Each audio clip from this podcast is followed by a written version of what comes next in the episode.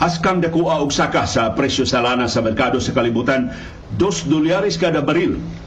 Ang rason mao ang pagsaka sa demanda gikan sa Estados Unidos ug ang kahigayunan masulbad nila ang ilang debt default karon nga direkta nang magsabot-sabot ang mga leader sa duha ka partido sa Estados Unidos namely silang US President Joe Biden ug ang pangu sa mga Republicans sa House of Representatives. Doon sa latest sa atong kahimtang sa panahon, init o galimuot gihapon ta tibok adlaw karong adlaw pero dunay patak-patak nga pag-uwan karong buntaga sab ang atong latest COVID-19 figures ug makapaalarma ni ni saka ang gidikanon sa mga admissions ang mga pasyente nga na ospital tungod sa COVID-19 so kuhi sa atong pagtuo nga mayoriya sa tingali tinuod gihapon nga mayoriya sa mga matakdan sa COVID-19 mild cases pero doon na mga komplikasyon. Doon na kinahanglan og admission sa mga ospital. Mao na report sa mga private hospitals din sa ato sa Pilipinas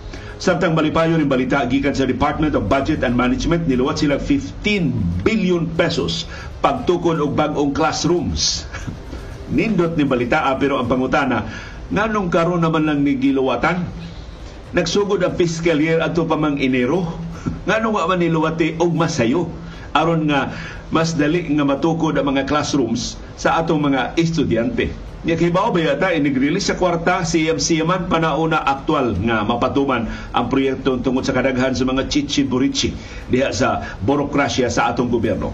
Finally, doon na mga kasong pagpatay nga gipasaka batok ni Kongresista Arnolfo Teves Jr. sus nagdaog sakyanan ang National Bureau of Investigation gikargahan sa mga karton sa mga dokumento nga gisuporta sa napo ka mga kasong murders batok ni Teves. Pero nabistong bakakon si Justice Secretary Boying Rimulya wa matinuod ang iyang press release nga mopauli na si Teves sa Pilipinas gahapong adlaw.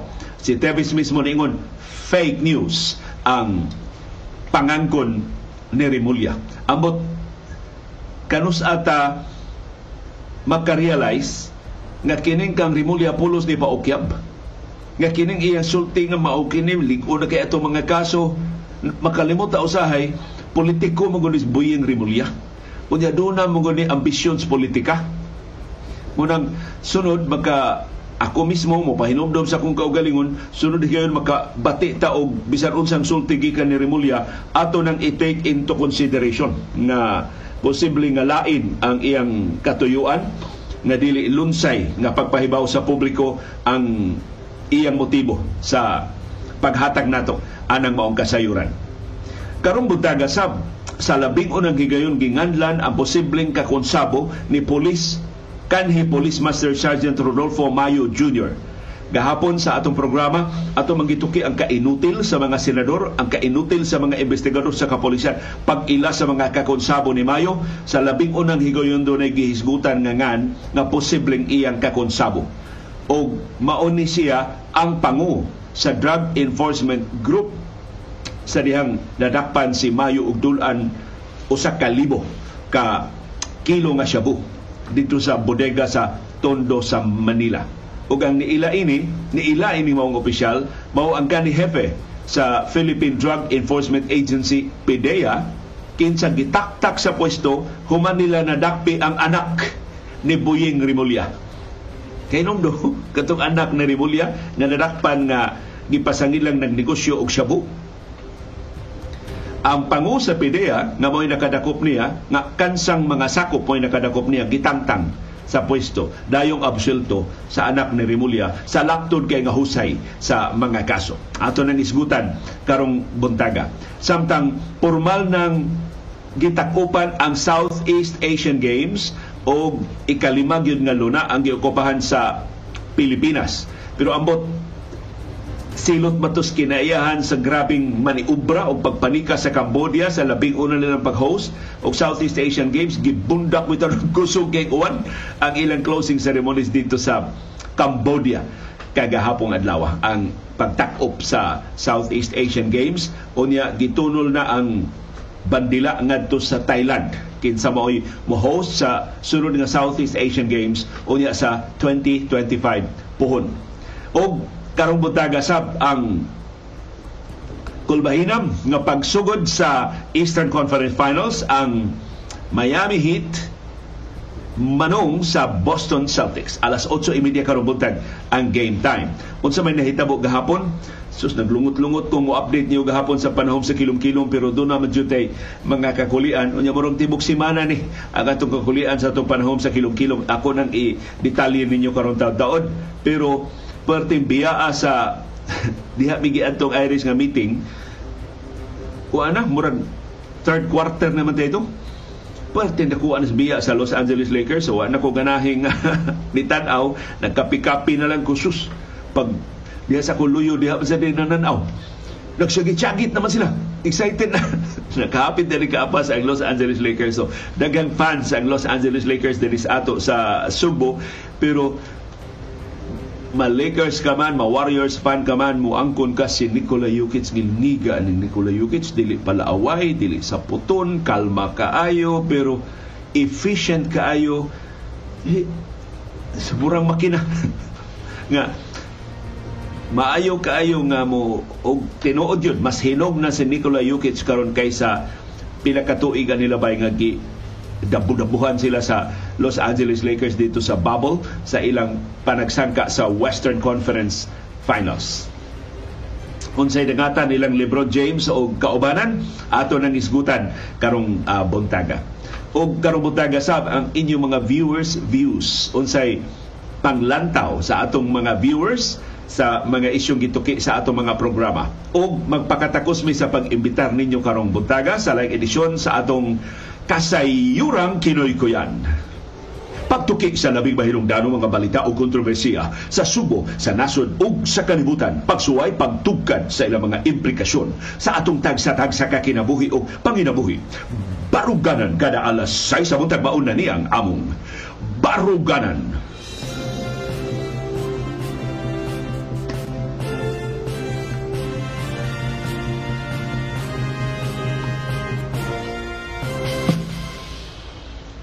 Live gikan sa Bukirang Barangay sa Kasili sa Konsolasyon.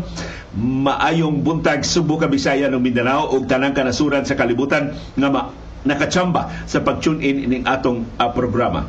Una, pagumpisal. Wa ko kapanahom sa kilom-kilom gahapon kay diha may laing lakaw ni Iris. Although nakaabot ko diri on time sa bay, pero ako nabantayan na kinahanglan ako og certain amount of time pagpreparar sa ako mga materialis. Di bitaw pareha sa una nga, usahay mag 15 minutos rata, mag 20 minutos rata, mag 30 minutos rata. Kung unsa ako nakuha nga kasayo lang, diretso na ko og atubang ninyo. And then I realize na mas daghan ta og viewers kung mas taas ang atong programa. Sa ato pa, mas daghan ta og viewers kung mas daghan ko og matuki na mga issue. So maikog na ko nga 20 minutos na ko, 30 minutos na ko niya akong tapuson kay magdali-dali na sa miglaing lakaw na mong iris. So, maybe for the whole week this week, sa mga huibis naman ron, dili, dili ko katunga sa atong panahon sa kilom-kilom. Kay, tungod ini, ma, laing rason, daghan kayo ming mga imbitasyon bang Iris nga natanggong tungod sa pandemya, unya nag-usab-usab ang schedule, nat, natingog karong si Manaha mo ni hapit kada adlaw do nami lakaw ni Iris unya igbalik na ko dinhi mang angan ako unya ang atong panahon sa kilom-kilom mao maigan. So maikog na kay ko ninyo pila na ko kaadlaw ka panahon sa kilom-kilom sa dilang mamawi tingali ko sa sunod semana kon mo relax og jutay ang amo schedule or magsabo ta ay kay magtas-o na lang nako ni baruganan. Kung ganahan mo mas daghang isyu nga atong matuki. Unya magkilom-kilom lang ta kung doon espesyal nga mga issue na atong matuki. Mangonsulta ko ninyo unsa may inyong ganahan. Kay usahay sab, uh, daghang ingon liwa lagi niyo madiscuss sa baruganan tong isyuha. Na-discuss na manguna sa panahom sa kilom-kilom. So I realize mas daghan ninyo ang ari magatang sa baruganan na matuki ang labing importante nga mga issue. Although, di sad na tiaw-tiaw ang atong mga viewers sa panahom sa kilom-kilom na maikog kay ko nga naanad na mo ba na mag-atang sa panahon sa kilom-kilom unya ato ng undangon? Pero mangayo lang ko pasaylo I think the whole week this week wa tay panahon sa kilom-kilom maybe makaresume ta next week. Pero unsa may inyo tan-aw? Tas-o na to ang baruganan nya wa na lay panahon sa kilom-kilom o balansiho na to. Kay ang panahon sa kilom-kilom gud ang tanang isyu nga atong maabtan anang orasa mo'y atong matuki sa panahon sa kilom-kilom. Ang atong matuki sa baruganan, murag salin na lang. Murag ang wa nato matuki sa panahon sa kilom-kilom, mo'y atong matuki sa baruganan. So actually, sa duha ka mga programa, mas substantial ug mas updated, mas bago ang panahon sa kilom-kilom. But I realize, kasagaran sa atong mga viewers, ari magtanaw sa baruganan. Kay tungod sa habit, kay uh, sayo man sa buntag. So, magilty ko nga ang ato matuki diri sa baruganan mauna lang ang mga isyu nga wa nato matuki sa panahon sa kilom-kilom. Pero amot nga nung kamoy akong giburden ini ako ning responsibilidad isip. Nagtuga-tuga sa pag uh, duma ining uh, programaha sa dilang akong timbang-timbangon unsay labing maayo unsay nga, nga, nga mabalanse.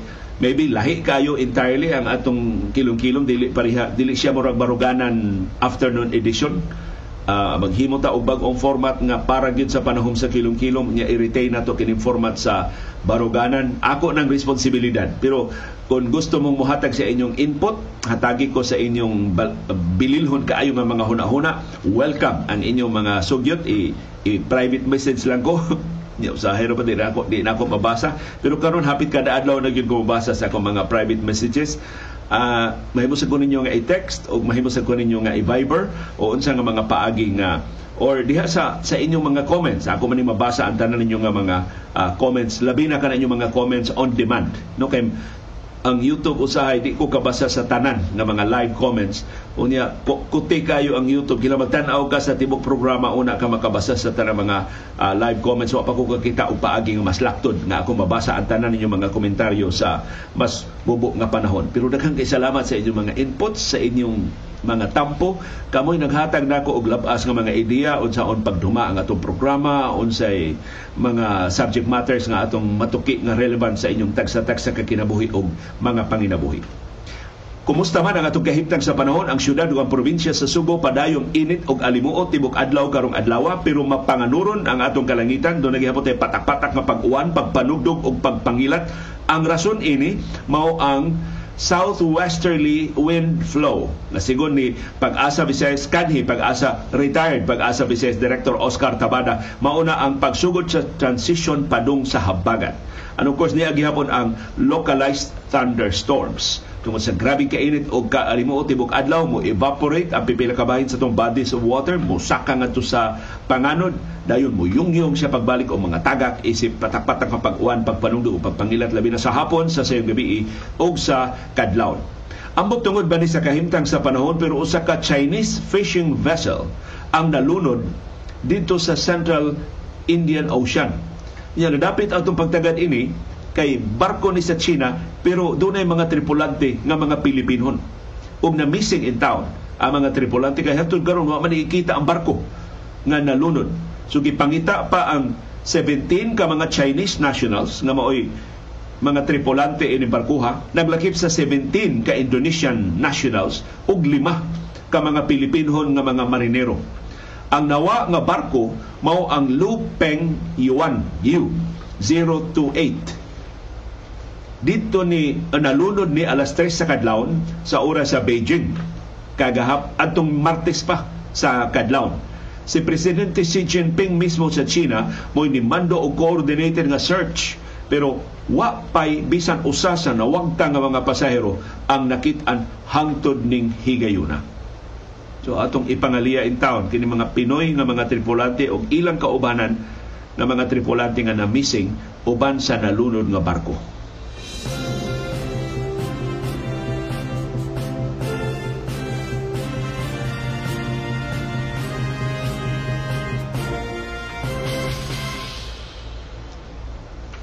Ang di maayong balita karong buntaga mao ang dako kaayong saka sa presyo sa lana sa merkado sa kalibutan. Dos dolyares kada baril ang pagsaka sa presyo sa lana sa merkado sa kalibutan. So, nangalisbo ta nga mag-aumento ang presyo sa lana unya sa Martes pohon sa sunod semana kundi di mabawi sa mga developments ni katapusan duha ka adlaw sa trading. Unsa may rason sa pagsaka og 2 dolyares kada baril sa presyo sa lana sa world market gahapon ang optimism sa oil demand sa Estados Unidos. Nisaka ang konsumo sa lana sa Estados Unidos. Pasabot ana, baskog.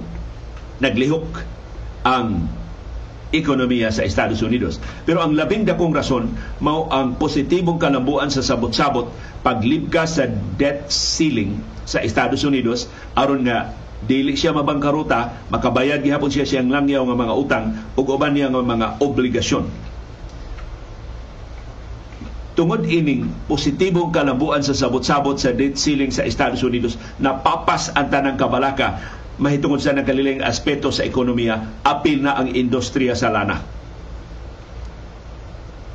Unsa may nakapositibo sa kalabuan sa sabot-sabot pag libka sa debt ceiling sa Estados Unidos for the first time ni o, nagkauyon silang US President Joe Biden nga mo'y pangu sa mga Democrats sa Estados Unidos o ang pangu sa US House of Representatives nga si Kevin McCarthy nga direkta na sila nga magsabot-sabot. So mag-atubangay na gyud sila duha. Kani ato ila mga aides, ila mga staff, mao mag trukis, mao maglalis karon si Biden o si McCarthy mao na mag-atubangay. But actually, mao na ang logical nga next step sa negotiations. Sa una gung hugna sabot-sabot ang mga bata-bata pa na mag-istorya. Nga anha diya ang tinuod nga lalis, anha diyang binirahay karon nga ang mga principals na mag-atumangay nagpasabot. Doon na na kabuot nga pasiuna nga mga kauyunan. O ang mga principals na lang mao mo finalize sa kauyunan nga nakabuot. Ang debt ceiling sa federal government sa Estados Unidos gitakda sa House of Representatives at 31.4 trillion US dollars. Ug na nahurot na na o gasto sa administrasyon ni US President Joe Biden. So kinahanglan ng libkason aron nga mahatagan og dugang kwarta ang US federal government pagpamayad sa utang, pagpamayad sa sweldo sa mga trabahante, pagtuman sa uban nila nga mga obligasyon. Sa ato pa, kung dili ni malibkas ang debt ceiling before June 1, posible mag-shutdown ang gobyerno sa Estados Unidos. Kaya di naman siya mga, makapanwildo sa iya mga trabahante. Unya, mo patrabaho ka mga trabante nga wa kay ikasweldo ang tawag na slavery man. Nga imo lang tangkihon ang kahago sa mga trabahante. So human sa pila ka buwan na stand-off ang mga Democrats o ang mga Republicans posible nga doon na nakabot nga kauyunan kay magtagbo naman silang Biden o si McCarthy. Pero kinahanglan maumol ang kauyunan sa duha ka bay balauranan sa House ug sa Senado sa dili pa mahutdan og kwarta ang federal government as soon as June 1 this year. So mo na deadline, Hunyo 1. Pero ang mga oil traders may may kay maniid para nila.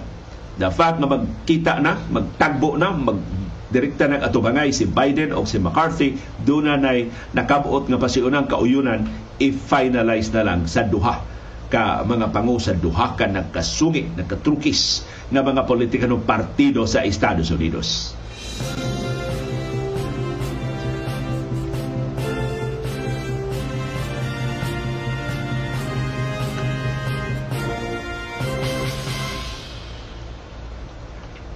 Gipahibaw sa Department of Health nagpabiling kapin sa libo ang atong bag-o mga kaso sa COVID-19 niabot og 1,503 ang atong bag-o mga kaso sa COVID-19 sa tibok Pilipinas gahapong adlaw. Ni burot sab ngadto sa 15,514 ang aktibong mga kaso, ang mga pasyente nga nasa itong mga ospital o isolation facilities. Andi may balita ni balik pagsaka ang atong nationwide positivity rate. Kapin na lang unta ni 22% sa niaging adlaw. Gahapon, 23.8% ang nationwide positivity rate nga gireport sa Department of Health. So, paspas gyud og lapad gihapon ang tinagdanay sa COVID-19 sa tibuok Pilipinas. Ang top notcher sa bago mga kaso gahapon mao ang Metro Manila dunay 584 ka bag-ong mga kaso sa COVID-19. So tuag yun gihapon nila ang sentro sa tinagdanay sa COVID-19. Ang projection sa Octa Research Group, mas daghan ang bag-ong mga kaso sa COVID-19 karong adlaw between 1,900 and 2,100 ang projection sa Octa Research Group sa bag-ong mga kaso karong adlaw Mayo 18, 2023. Ang makapabalaka mao ang pag saka sa gidaghanon sa mga pasyente sa COVID-19 nga naa sa pribado nga mga ospital. Gipahibaw sa Private Hospitals Association of the Philippines Incorporated o FAPI Pinagi sila presidente nga si Dr. Jose Rene de Grano. Nisaka pag-ayo ang admission sa COVID-19 sa niaging tuto ka adlaw. Kaniadto, ang labing taas nga utilization rate sa mga hospital sa COVID-19 ward sa mga hospital 20% ra. Pasabot usara sa kada lima ka mga higdaanan para COVID-19 ang okupado. Karon 50% na. Iabot ng katunga sa mga hospital beds nga gitagana para sa COVID-19 cases ang okupado. So ito pa na ang utilization rate sa atong mga hospitals. Ug gi-confirm ni sa pipila ka mga private hospitals din sa ato sa Subo nga gibalik na nila ang ilang mga COVID-19 wards. Kaniya tuwa naman kay nihit naman gayo ang mga pasyente sa COVID-19. In fact, doon na mga adlaw nga wa ganaw gid sila mga pasyente sa COVID-19 karon gibalik na nila ang COVID-19 wards. Kay ni daghan pagbalik ang mga pasyente sa COVID-19. Sa ato pa, dili tinuod nga ang tanang kaso bagong kaso COVID-19 mild. Yes, mild tingali gihapon ang mayoriya pero do, nidaghan na ang mga pasyente nga nakaangkon og komplikasyon. Ug kasagaran mga pasyente makaangkon og komplikasyon, mauto ang mga vulnerable na sector sa atong population. Ang mga nagpangidaron og 60 pataas og ang persons with comorbidities katong dunay mga sakit. Kay tungod sa kahinog na sa pangidaron ug tungod sa ilan ang gihuptan nga mga sakit, compromised naman ang ilang immunity. So mas dali silang matakdan. O niya, simpa ko matakdan sila, huyang na ang ilang panagang sa lawas, posibleng dakpon o mga komplikasyon. Matod sa FAPI, kasagaran ini bag o mga kaso sa COVID-19 nga na ospital, na-admit sila sa lain nga rason. So lain ang ilang mga sakit, trangkaso, pneumonia, pero pag abot sa ospital, pag-diagnose na na test positibo sa COVID-19. So posible, posible na huyang silang daan sa lain nga mga sakit pag igo sa COVID-19 nakaangkon sila og komplikasyon. Manang kinahanglan ng uban ngani og ICU ubang medical attention diha sa atong mga private hospitals. So di wa pa ma-overwhelm ang atong mga private hospitals kay katunga pa man sa COVID-19 wards ang okupado pero kung magpadayon ni eh, nabalaka ang mga private hospitals ma-overwhelm na sab sila, mamaliban na sab sila o mga pasyente. Gi-specify sab sa mga private hospital sa mga lugar nga daghan ang admissions naguna ang National Capital Region. So mga ospital dito sa Manila maoy daghan kay mga pasyente, Calabar Zone, Western Visayas ug Davao Region. Salamat na lang wa maapil ang syudad ug ang probinsya sa Subo ug tibok Central Visayas. So kana Davao Region wa lang ginatuyo ah tanang katalagman murag moagi diha karon mga kasos dengue sila usas kinatasan, mga kasos COVID-19 sila sa naguna sa listahan. Di na lang mo komentaryo nga apil starring yun ang Davao region basta mga sakit mga katalagman na mo'y hisgutan. Puira pangayo. Mo ni ika-13 nga sunod-sunod nga adlaw nga kapin libo ang bag-ong mga kaso sa COVID-19. So ana, hapit na ta magduha ka semana. In fact, ikaduha na rong semana 14th day karong adlaw nga kapin sa libo na sab ang ato mga kaso. Ikalima sa ning sunod-sunod nga adlaw nga kapin 15,000 ang active cases. So mao ni ang daghan sa mga pasyente burot ang mga gidikanon sa mga pasyente mayoriya nila asymptomatic gihapon narasbay magpaayo pero doon na ipipila og nagkadaghana ang mga pasyente nga nasud sa mga ospital.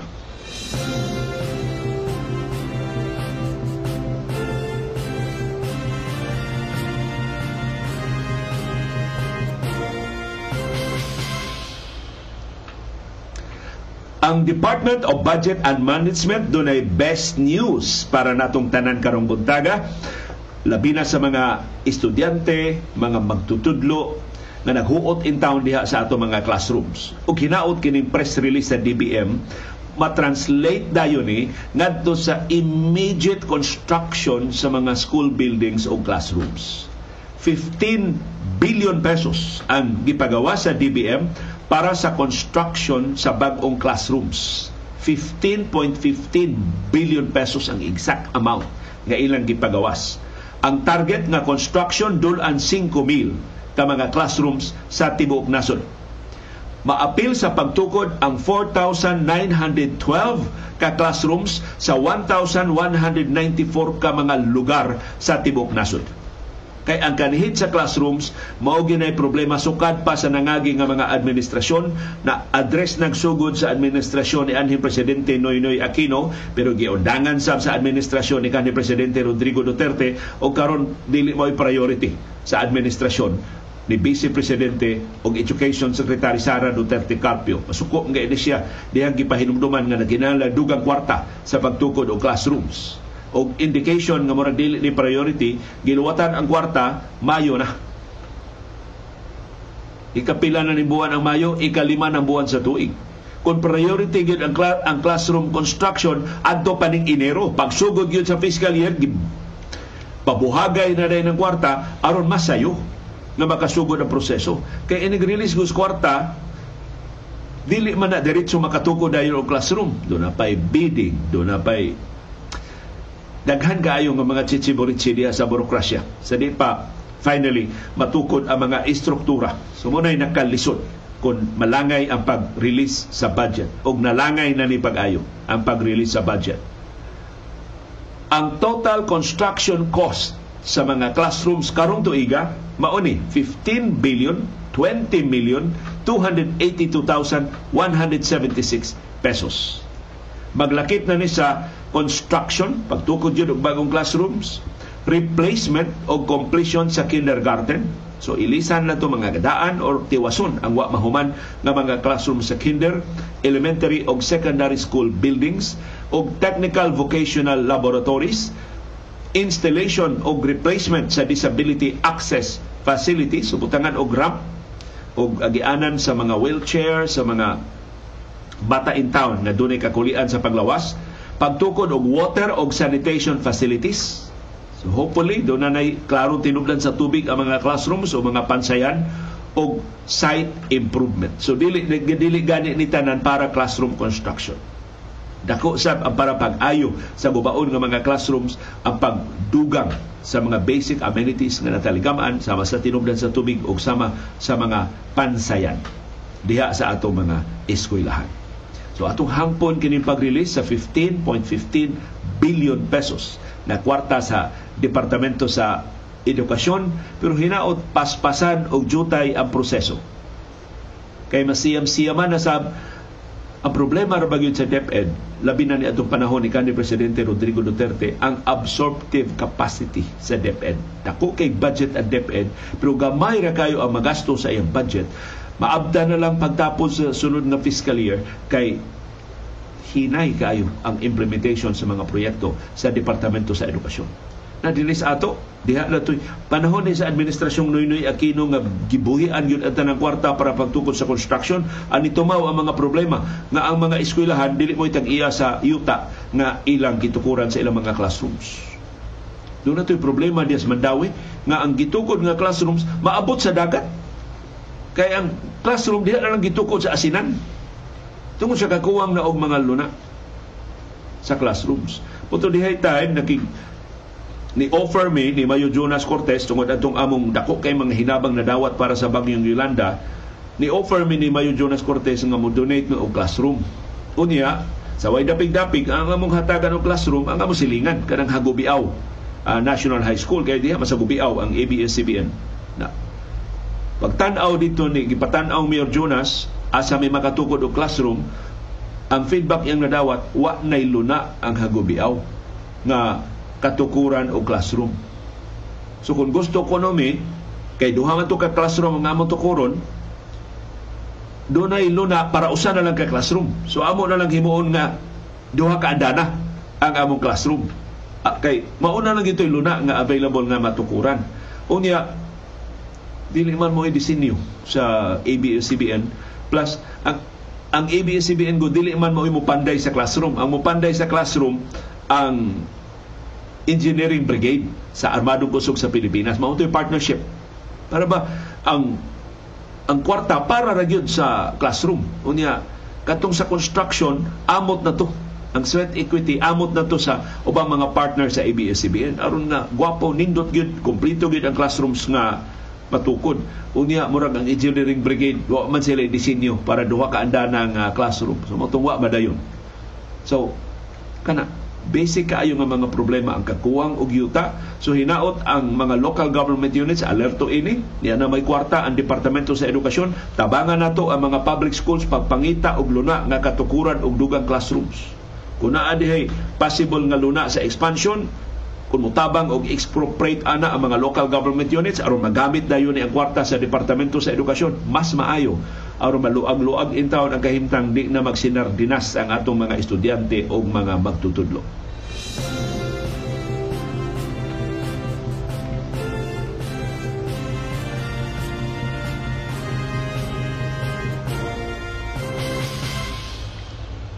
Finally, human sa pila ka semana nga kalangay na file na sa National Bureau of Investigation ang mga kasong pagpatay batok ni Kongresista Arnolfo Teves Jr. tungod sa massacre sa Pamplona nga niresulta sa kamatayon ni Gobernador Roel Digamo og laing na po ka mga laing siyam ka mga biktima sa Negros Oriental.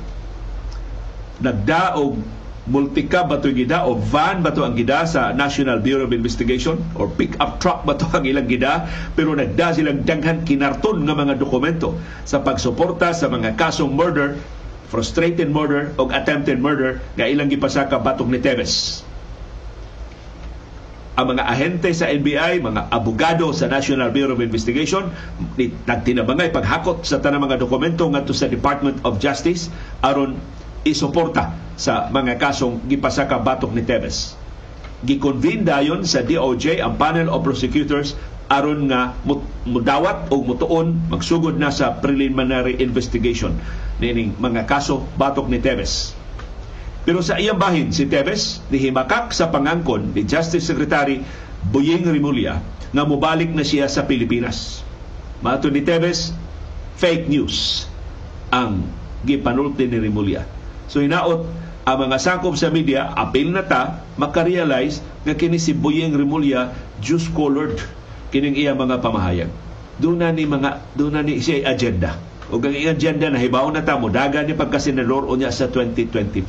Muling sa tanang sakop sa gabinete tan-awa kinsa labing visible. Hapit kada adlaw makikatubang sa mga sakop sa media. Yaya na ba natuyon nga mura ba lang og wa siya magpa-interview ba kanang gusto niya ipagawas nga ambush interview.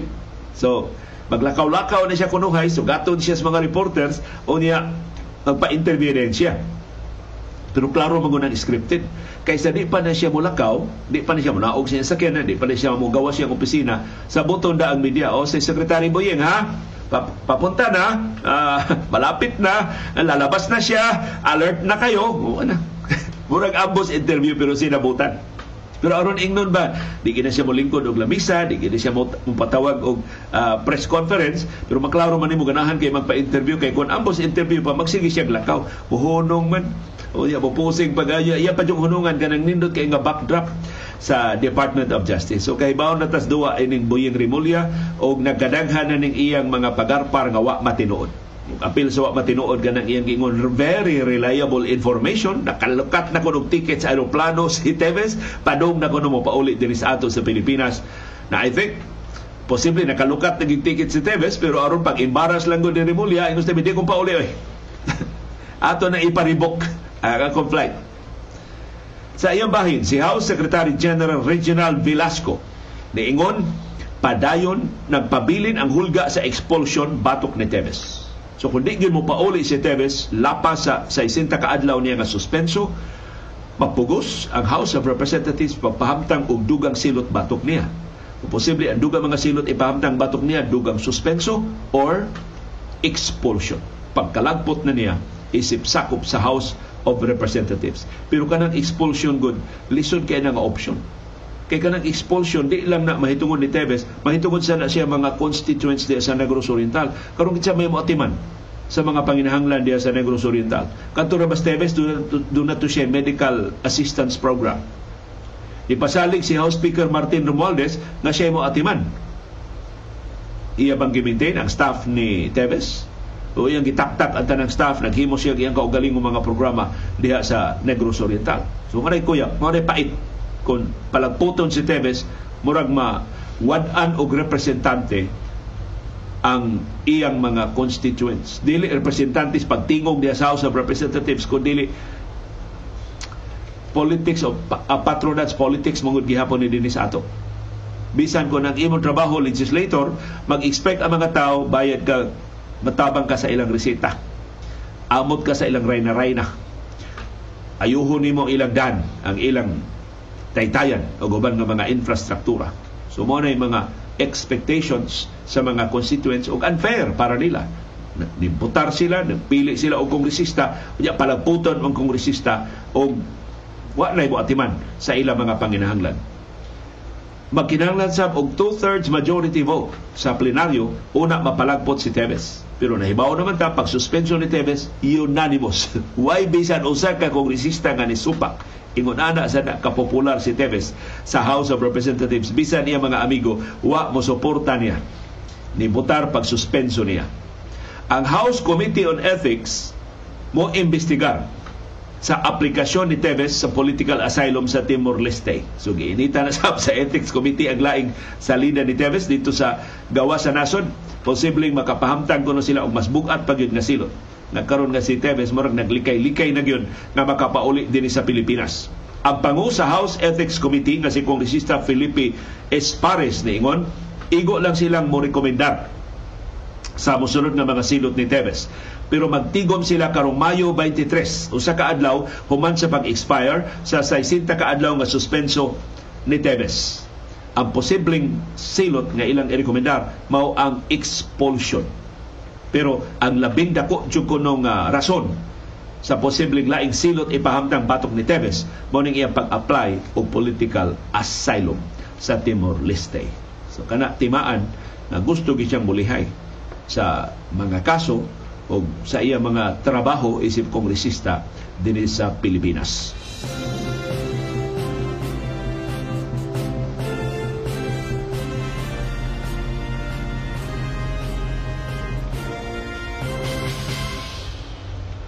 Og sa labing unang higayon, ginganlan ang opisyal sa kapulisan nga posibleng kakonsabo ni kanhi Police Master Sergeant Rodolfo Mayo Jr kaysa nangagi mga adlaw pulos man paguryo-guryo ang atong na dunggan ang mga ibis, ang opisyal nga investigasyon sa Campo Crame mo ingon nga why wa pa sila mga ebidensya kinsay makakakonsabo ni Mayo diha sa Senado tako man si Mayo. Mo invoke man siyang right against self-incrimination.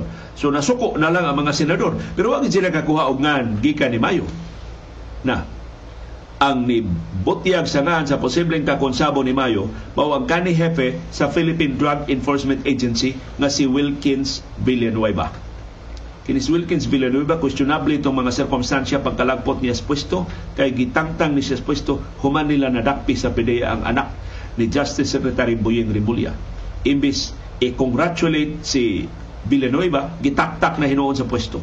Murag mo iyang premyo sa pagkadakop sa anak ni Rimulya Unya ang mga ahente sa PDEA na hadlok kitangtang ilang hepe pag testify na batok sa anak ni Remulla wa na magkada, magkadimaw ang testimonya absuelto. Perti paspasang na absuelto sa anak ni Remulla. Pero kini si Villanueva wa ni ipatawag sa Senado. Dito siya mautubang sa House of Representatives. Unya atulgod sa testimonya ni kani PNP Chief Rodolfo Azurin Jr. dito sa House of Representatives, niingon si Azurin, si Wilkins Villanueva mo ni pahibaw niya kinsay posibleng kakonsabo ni Police Master Sergeant Rodolfo Mayo. Motong siya pag-atubang sa mga kongresista gahapon, ingon si Wilkins Villanueva, Yes, Your Honor, ako'y nagpahibaw ni former PNP Chief Asurin sa akong ginudahan nga kakonsabo ni Mayo anang iyang negosyo sa illegal nga drugas. Ang giatubang ni o ipatawag ni Villanueva mao ang House Committee on Dangerous Drugs Niingon si Villanueva na napahibaw siya gipahibaw niya si Asurin sa iyang pagduda nga ang kakonsabo ni Mayo mao ang iyang superior sa Drug Enforcement Group nga si Lieutenant Colonel Arnolfo Ibanez. So, first time ni nanganlan si Ibanez nga posibleng kakonsabo ni Mayo. Pero kini si Ibanez nanganlan na ni ni DILG Secretary Benhor Abalos nga usa sa mga opisyal nga nakit-an sa CCTV na nibuhi ni Mayo, ni palingkawas ni Mayo, gipusasan sa Mayo, gitangtang ang iyang pusas, gipalakaw si Mayo. Ang ilang lusot aron kuno sa Mayo mutultol nila sa laing bodega sa Shabu dito sa Paranaque. Matod ni kanhi PDEA Chief Wilkins Villanueva, nakahibaw sila sa bypass operation dito sa Tondo sa Manila. O nga ang target mao si Police Master Sergeant Rodolfo Mayo Jr. So iyang gipamonitor sa iyang mga operatiba. Di man to ilang operasyon, sa PNP man to, pero ang PDEA interesado kaya pwede ba mo ipangu sa kampanya batok sa illegal nga druga. So ilang gi-monitor ang bypass operation atong hapon sa Oktubre 8, 2022 nga niresulta sa pagkasikop ni Mayo sa bodega dito sa Tondo sa Manila. Unya, matod ni Wilkins Villanueva, humas pila ka oras, wa man siya feedback na nakuha. Naunsa naman ang operasyon. Hilom na ang mga detalye Kay ingon si Wilkins Villanueva kasagaran bypass operation gani inventaryohon dayon na ang syabo nga nakuha. Wa may inventaryo nga gihimo. So naalarma siya murag doon na ni binuang na iyang giteksan si kani PNP Chief Azurin nga sir, heads up sir na ay operasyon nga gihimo, hilo man ang imong mga tao. Alas 9 na sa gabi nga ni text si Villanueva ni Azurin kay way nahitabo sukad sa paglusad sa bypass operation at 1 p.m. Di mo na, wow ka oras na, wa pa inventaryo nga gihimo. Human nasakmi tong dulan sa libo ka kilo nga shabu dito sa bodega sa Tondo. So ingon si Wilkins Villanueva sila nga suhito sa mga operasyon sa illegal nga drugas dunay cover up nga gihimo sa bypass operation. Og ang pangu ni ang superior officer ni Police kanhi Police Master Sergeant Rodolfo Mayo Jr. mao'y ginudahan nga iyang kakonsabo. Kay siya man mo'y amo ni Mayo. Siya kalihukan ni Mayo, doon na maging siya kasayuran. Kay iya mang responsibilidad si Mayo. Plus si Mayo mo'y intelligence chief sa Drug Enforcement Group atol sa pagkasikop niya sa paghupot og dulan libo ka kilo nga shabu. So, unsay mga milagro nga nahitabo between 1 p.m. paglusad sa bypass operation hangtod 9 p.m. dihang gipahibaw ni Wilkins Villanueva si KDP PNP Chief Asurin. Ya si Asurin na nagpasusi na unsa na ang operasyon. Daghan kaayo ang nahitabo sa wow ka tuig, sa wow ka oras nga lugway og nakita sa CCTV mura mga ilaga nagkatibuaag ang 42 ka mga pulis pag hinaputay sa Shabu. Gikarga sila pribado mga auto gikarga sa ilang mga motorsiklo. So kining 990 kilos sa Shabu nga nakuha. Dias bodega ni Mayo gipangagpas nila murag one half na lang ni. Murag ang katunga ini nakawat na. Kutob sa nakarga sa mga auto sa mga motorsiklo. Niya mga motorsiklo ganing gikargahan larga na yun na magpaabot og dugay aron dito makabalik pag yun og dugang hakot so dako kay tulubagon karong nanganla na ang pangu ang superior officer ni kanhi Police Master Sergeant Rodolfo Mayo Jr. na si Lieutenant Colonel Arnolfo Ibanez. Ginaot makahatag ni og lead sa investigasyon sa kapulisan kay murag wa magiklaro ang investigasyon sa kapulisan. Wa maginanganlan nga bisan usa na lang ka opisyal so finally karon nanganlan na si Lieutenant Colonel Arnolfo Ibanez musangani sa uban pang mas dagko mga opisyal sa kapulisan nga posibleng kakonsabog yun ining negosyo sa shabu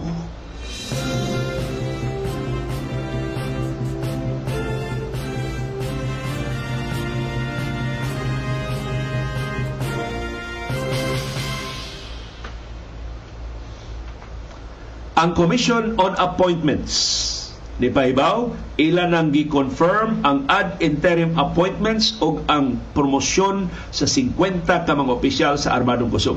Kato atong gibalita gahapon nga naaprobahan na sa committee level pa to. Karon sa plenaryo na gid sa Commission on Appointments, aprobado na ang ad interim appointments o ang promosyon sa musunod nga mga opisyal ang pangu sa Presidential Security Group ni Presidente Ferdinand Marcos Jr.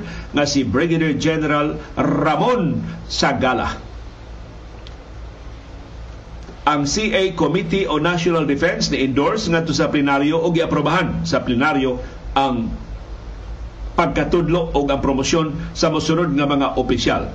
Rear Admiral Alfonso Torres Jr., Major General Fabian Pedregosa, Major General Proceso Rebancos, Major General Steve Crespilio, Major General Elpidio Talha, Major General Rogelio Olanday, Major General Marion Sison, Major General Luis Rex Bergante, Major General Romel Telio, Brigadier General Leonard Lelina, Commodore Oscar Calas Jr., Brigadier General Eric Makaamba, Brigadier General Ray Bess, Brigadier General Antonio Francisco Jr., Commodore Romel Labrador, Brigadier General Alejandro Papa, Colonel Clarence Garrido, Colonel Luther Leveste,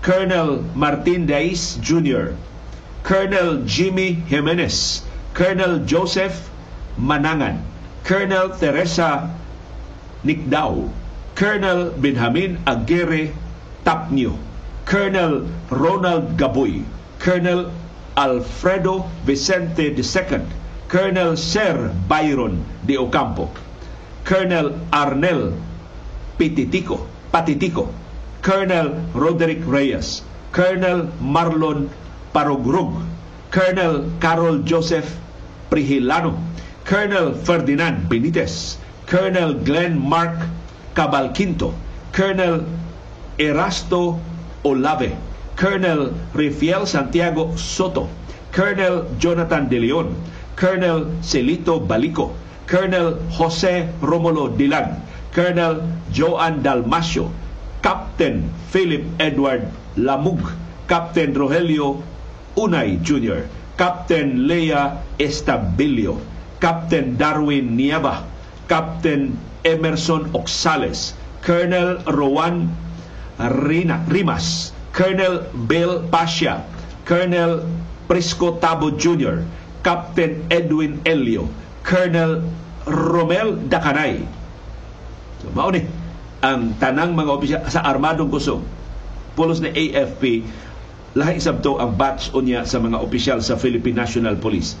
Hinaot magtarong kini mao mga opisyal nga na-designate o na-promote sa ilang mga pwesto.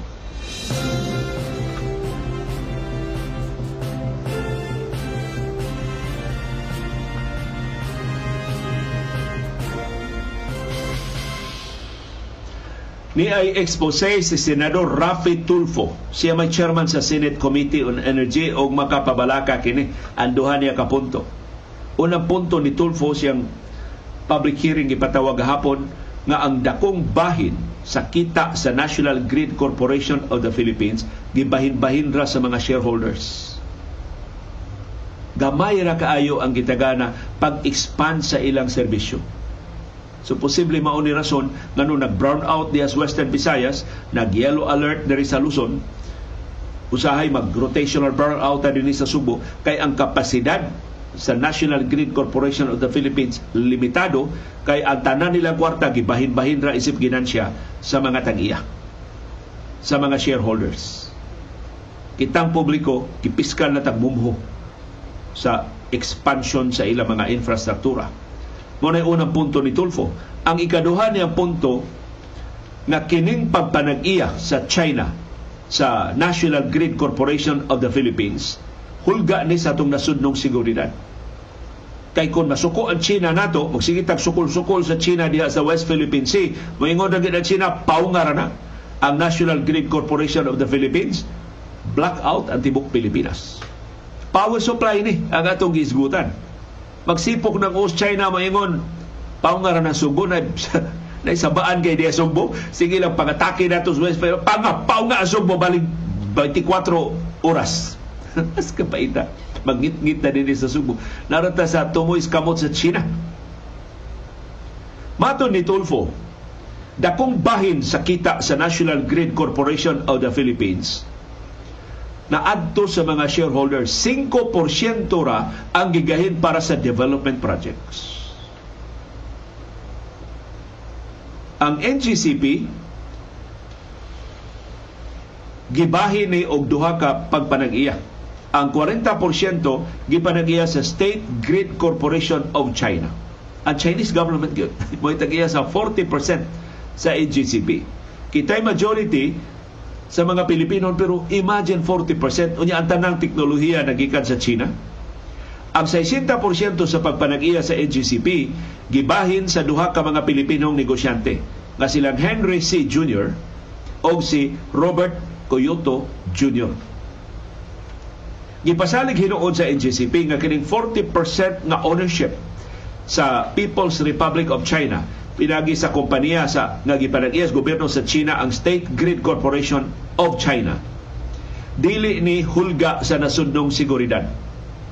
Ang pasaling giluwatan sa Assistant Corporate Secretary sa NGCP nga si Ronald Dilan Concepcion. Mato ni Concepcion dili tinuod ang pasangil sa intelligence community nga ang China dunay access sa energy transmission facilities dinhi sa Pilipinas na bisag di sila mga nis Pilipinas, ma-access ta nila remotely gikan sa mainland China. Gipasabot ni Concepcion nga ang NGCP facilities giduma og mga Pilipino. Dili no taga China. Mo'y nagduma sa NGCP. Ni-insister si Concepcion nga ang China dili maka-remotely control sa facilities sa NGCP. Og niingon si Concepcion, gisusi na ang NGCP sa kanhi National Security Council Chief nga si General Hermogenes Esperon Jr. Gisusi at tanang facilities atong 2019 o 2020 og ila nakitaan why remote control ang China sa NGCP facilities. Pero ang mga IT experts ningon ang na-inspect ni Concepcion, correction, ni, ni Esperon, mao ang NGCP facilities din sa Pilipinas wa siya ka-inspect sa facility sa Beijing na nakontrolar sa NGCP. So, uli pagkahibaw nga doon remote control. Gawas pa, ni angko ng NGCP, kasagaran ko no sa ilang mga ekipo, ang mga instructions gisuwat in Chinese characters. Kaya ang ilang tanang ekipo, ang supplier, pulos China. Doon ako ng English translation pero mas dako gyud ang ang Chinese text sa ilang mga ekipo. Tiyaw mo na.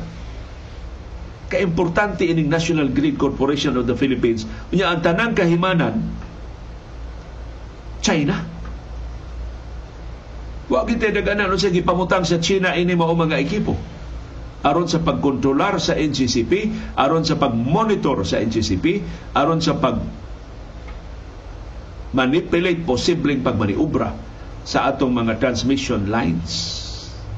Timan eh, ang gilatayan sa atong supply sa kuryente gikan sa mga independent power producers, gikan sa mga planta sa kuryente, ngadto sa mga distributors sama sa VECO, MECO, SEBECO, mao ang National Grid Corporation of the Philippines. Kana mga linya ni abot sa atong kabalayan gikan na, na sa mga power distributors. Pero ang nagsumpay sa mga power distributors ngadto sa mga power plants NGCP. So binuangan na China ang mga linya sa NGCP, patay. Wa tay supply sa kuryente. Maton ni Concepcion ang mga Chinese, ang mainland Chinese nga naa sa NGCP, kana ra mga naglingkod sa board. Wa noy bisan usa ka engineer sa NGCP nga taga China. Ang problema, nireklamo ang Transco sa Pilipinas. Kining Transco sa Pilipinas, mauni kompanya nga doon na sa jurisdiksyon unta sa National Grid Corporation of the Philippines. Matod sa Transco, kadaghan na sila mupada o mga engineers aron pagsusi sa kinatibok ang operasyon sa NCCP, di sila pasudlon. Mo na ilang nahibod nga kung way gitaguan ang NCCP, nganong di man nila pasudlon ang Transco. Ilang gipasod si General Esperon, pero si General Esperon, suhito tog bala, suhito tog pulbura, suhito tog armas. kung sa may kalibutan espiro no say kalainan sa mga kable nga gipangkutay diha sa NGCP gi-remote control ba na China o ba so ang taga Transco unta mo masuhito. Pero di sila pasudlon pila na sila katuig nga nasige og suway og suod di sila pasudlon sa NGCP ang rason dagin sa NGCP kay wa sila appointment. Pero ang Transco ingon di sila magig appointment kay gusto man sila random. Kay kung mananghid sila nga mo inspeksyon mi diha uh, limpyuhan sa panaguan sa NGCP ang tanang mga ebidensya nga di lang gusto makitaan sa taga Transco. Patuloy nga ng Transco, doon na ginunta sila access sa facility sa NGCP pero di gyud sila pasudlon. Motong ni Enter the Dragon si Senador Grace Poe, ang chairperson sa Senate Committee on Public Services. Iyang gipahinumduman ang NGCP ng inyong prangkisa pag-operate gikan sa Kongreso kanang mao prangkisa pribilehiyo na nga gihatag sa kongreso ninyo mahimo nang i-revoke sa kongreso sa bisan unsa nga higayon so atong tanawon unsay labok sa China. Mapugnan ba nila ang Senado? Nga karon ni utingkay na sa gikuti-kuti na ang posibleng pagkontrolar nila sa National Grid Corporation. Kay legitimate kaning kahabalaka. Ug di lang ni Kantulfo sa una pa gipadayag na ning kabalaka ng NGCP under the bunal sa China. Ug kapait sa Pilipinas kung ang atong power supply dependent sa laing nasod sama sa China nga dunay klaro kay nga mga hakog nga mga interes sa atong teritoryo.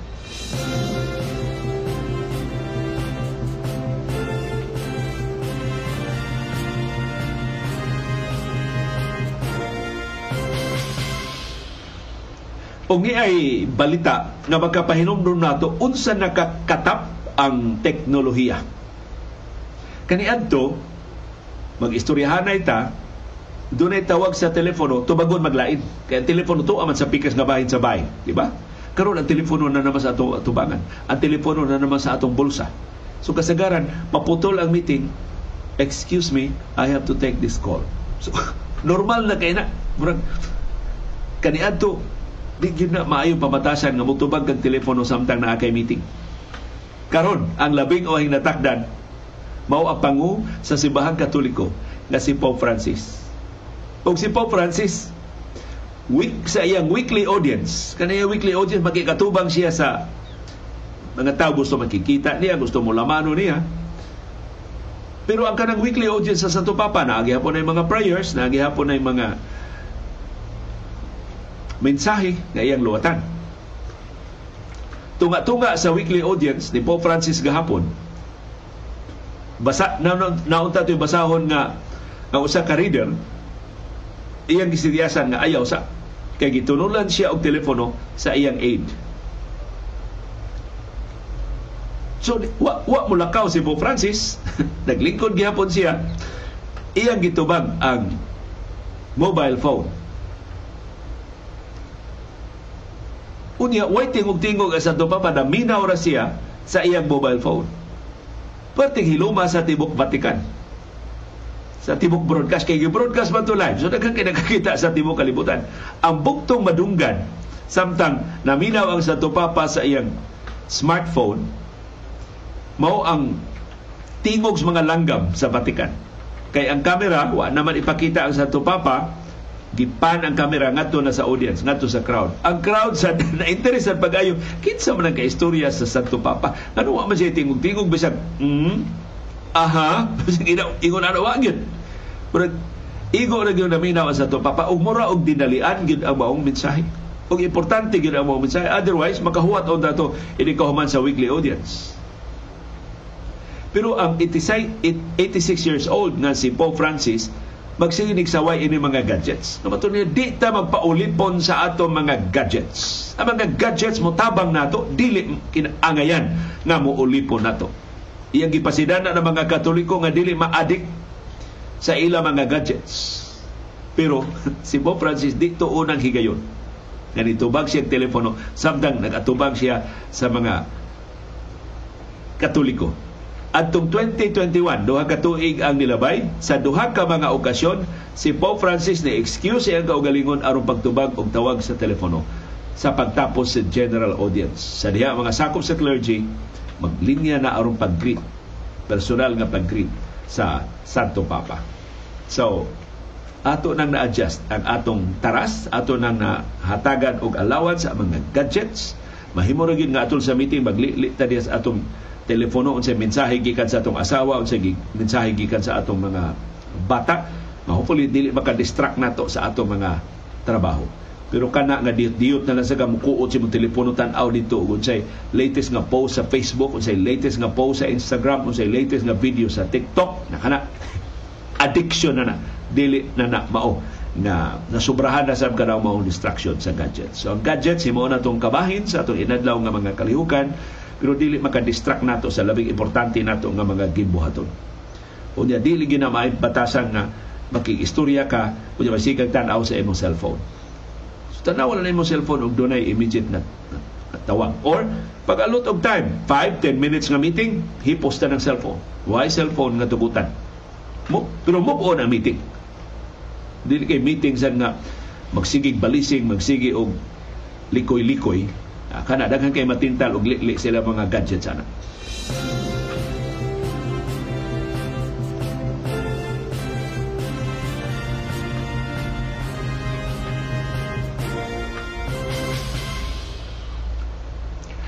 Ang pagpangayo og pasaylo kung masayop ta, usa ka maayo mithi nga angayan natong huptan. In fact, gituluan ta sa atong mga ginikanan, say sorry at the earliest opportunity. Kung doon kay atraso, nahibaw ka, nasayop ka, angayo dayon og pasaylo. Saying sorry is not a sign of weakness, kundi timaan na nga matinud-anon ka. Na di ka, mag, di ka mo tago kung doon kay mga kapakyasan nga nahimo, doon kay mga kakuwangan nga namugna. Pero doon ay behavioral scientist nga niingon, kung magsige na lang ka og pangayo og pasaylo, mawadaan sa ka og credibility. Mo parehar sa namo mga sakop sa media na mag-irato mi mangayo may pasaylo ka nasayop mi sa among kasayuran hoping na makasabot mo na tao rami nagdali-dali tingali mi na, na nataligam ana mo nasayop ang among fetsa nasayop ang among first name nasayop ang mga detalye sa pipila sa among mga balita or sa mga komentaryo. Ngayo mi pasaylo pero maghinaot sad mi na dili kada adlaw ming masayop. Aron dili sad mi kada adlaw nga mangayo og pasaylo Imagine na, doon na pa ba'y mo to o komentarista mingon, Oy, sorry, katong atong gidiscuss gahapon, sayo pa din ako adto. Pagkasunod ano, Oy, pasaylo ah, nasayop na iko atong isyu ha. Kung puros na nasayop ang isultis komentarista, amo ingon na sa tingali ang maminaw niya, mangita sa telemi og dili kaayo masayo. Kada dili kayo daghan og sayo. So di sad ko no maayo na magsigilan sad ka og pangayo og pasaylo. Ug dun ni ay lima ka instances na di ka kinahanglan nga mangayo og pasaylo pananglitan. Kasagaran ko na to mo ingon, I'm sorry that you have to help me so much. Sorry kaayo nga. Nagsilagin ko patabang nimo. Nahasol hinong ka og tabang nako. Ayaw ko nung sulti ana. Ang angay ko nimong isulti mao ni. I appreciate you taking the time to give feedback. Salamat, salamat na nigahin ka og panahon pagtabang nako. Pagpahibaw nako unsay imong tan-aw sa akong trabaho. Or, your support means a lot to me. I couldn't have finished the project without you. So, ibig, mangayo kang pasaylo, pasalamati. Ay mo suporta, importante kay di kita ko katiwas ani kuno pa ka. Ikaduha, moingon sa kasagaran na to, moingon kuno, I'm sorry if I'm talking too much. usa na sa akong paborito mga linya din sa atong mga programa. Pasaylua, nasubrahan akong istorya, daghan akong istorya, nataas ang akong istorya. Ayaw ko nung sulti ano. Ang angay nimo isulti, thank you for listening. I appreciate the chance to share my ideas with you. So pasalamati siya sa, wa man siya mo salga nimo, wa man ka siya ma-disinterest. Pasalamati siya na minaw siya nimo. Or, ang lain nga, nindot ko na isulti, your willingness to hear me out means a lot to me. Ang imong pagpaminaw, ako kayo kahulugan ako. Salamat. So, ayaw pa kayo pasaylo. Pasalamat. Ikatulo, kasagaran na ito mo I'm sorry if I'm being too emotional. Pasaylo, amor, emotional kay ko. Ayaw. Ayaw pangagpasaylo sa imong emosyon. Ayaw pangagpasaylo sa imong pagpadayag sa imong gibati. Ang mas mani mo sulti, thank you for listening and understanding my perspective. I feel strongly about this. So, pasabot, nganong committed kay ka, nganong passionate kay ka na maong kausa, pasalamat eh, nga naminaw sila. Or, laing, mas may kuno pagkasulti, I'm feeling overwhelmed right now, so I appreciate your support. Nasubrahan, nadako sa kong gibati, daghang kay salamat sa imong pagsabot. Ikaupat, kasagaran ko na nato moingon, I'm sorry for the delay. Siluan langay. Ayaw. Ang nindot ko nimo isulti, thank you for your patience. Salamat sa imong pailong. Or moinga, thank you for waiting. I appreciate your understanding and flexibility. May kay sila butuik ko. Mga behavioral scientists ni, ni, ni Tambag ini ha. Number five, kasagaran ko na to moingon, I'm sorry I keep messing up. sa iluwa ko sige lang kong kasipyan.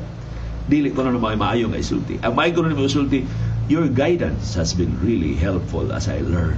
Salamat sa imong paghiya nako. Or, mayroon ka, thank you for helping me be better at my job. Salamat. Mas maayon ako karon mas nakasabot ako sa imong trabaho tungod sa imong giya, tungod sa imong tabang. Of course, kung makasaka pangayo og pasaylo, pero gamay lang kayong sipyat, ituik lang ko ng jutay. Aron dili ka, di siya ka murag pahoy, masilang ka o pangayo o pasaylo, pasalamat hinoon. Isabot ka nila.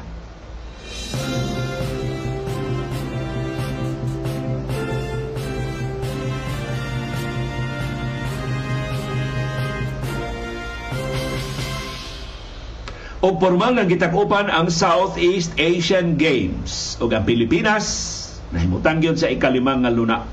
Gitakupan ang Southeast Asian Games gabi pinaagi sa pagpaong sa Southeast Asian Games flame. Ang Federation flag sa Southeast Asian Games formal nang gitunol sa Cambodia ngadto sa Thailand. Nga mo nga host sa Southeast Asian Games unya sa 2025 o ganiya ang final medal tally sa pagtakop sa Southeast Asian Games. Number one ang Vietnam. Doon ay 136 ka gold medals. Number 2 ang Thailand. Doon ay 108 ka gold medals. Number 3 ang Indonesia. Doon ay 87 ka gold medals. Number 4 ang Cambodia. Doon ay 81 ka gold medals. Number 5 ang Philippines. Doon ay 58 ka gold medals. Number 6 ang Singapore, doon ay 51 ka gold medals. Number 7, Malaysia, doon ay 34 ka gold medals. Number 8 ang Myanmar, doon ay 21 ka gold medals. Number 9 ang Laos, doon ay unom ka gold medals. Number 10 ang Brunei Darussalam, doon ay duha ka gold medals. O number 11 ang Timor Leste, nga doon ay wow ka bronze. So, congratulations, welcome home. Nag-anam-anam na magbalik ang ato mga atleta. In fact, doon na yung mga atleta ang taga-Subo nga nabalik na, nag-reunion na, nag-party na uban sa mga sakop sa ilang pamilya kay naka-gold medal, naka-silver medal, naka-bronze medal, naka-improve sa ilang mga record sa Southeast Asian Games. Daghang salamat mga atletang Pilipinhon sa inyong maayong pagpakayab sa atong bandila nining regional meet sa Southeast Asian Games. Unsay mga leksyon atong nakatunan hinaut atong i-apply di lang sa mosunod nga mga torneo kundi sa atong tagsa-tagsa ka mga kinabuhi.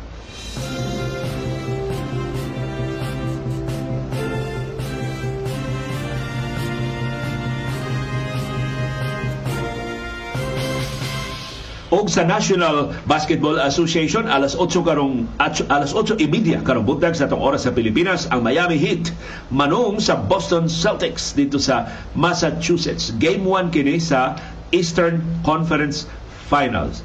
Gipaboran ang Celtics ining maong sangka pero napamatud-an ni Jimmy Butler nga ang Butler sa regular season biya kaayo sa Butler sa playoffs. Murag ma-transform ni si Jimmy Butler ngadto sa pagka superhero kung mag-playoffs na. Mausab ang duwa sa Miami tungod sa liderato ni Jimmy Butler. Pero si Jimmy Butler, siya raw usa, posibleng makaabag niya si Bam Adebayo, pero ang Boston Celtics doon ay lima, unom, pito, walo ka magdudua na maka-neutralize ni Jimmy Butler, maka lubong sa bisan unsang produksyon ug liderato ni Jimmy Butler para sa Miami Heat.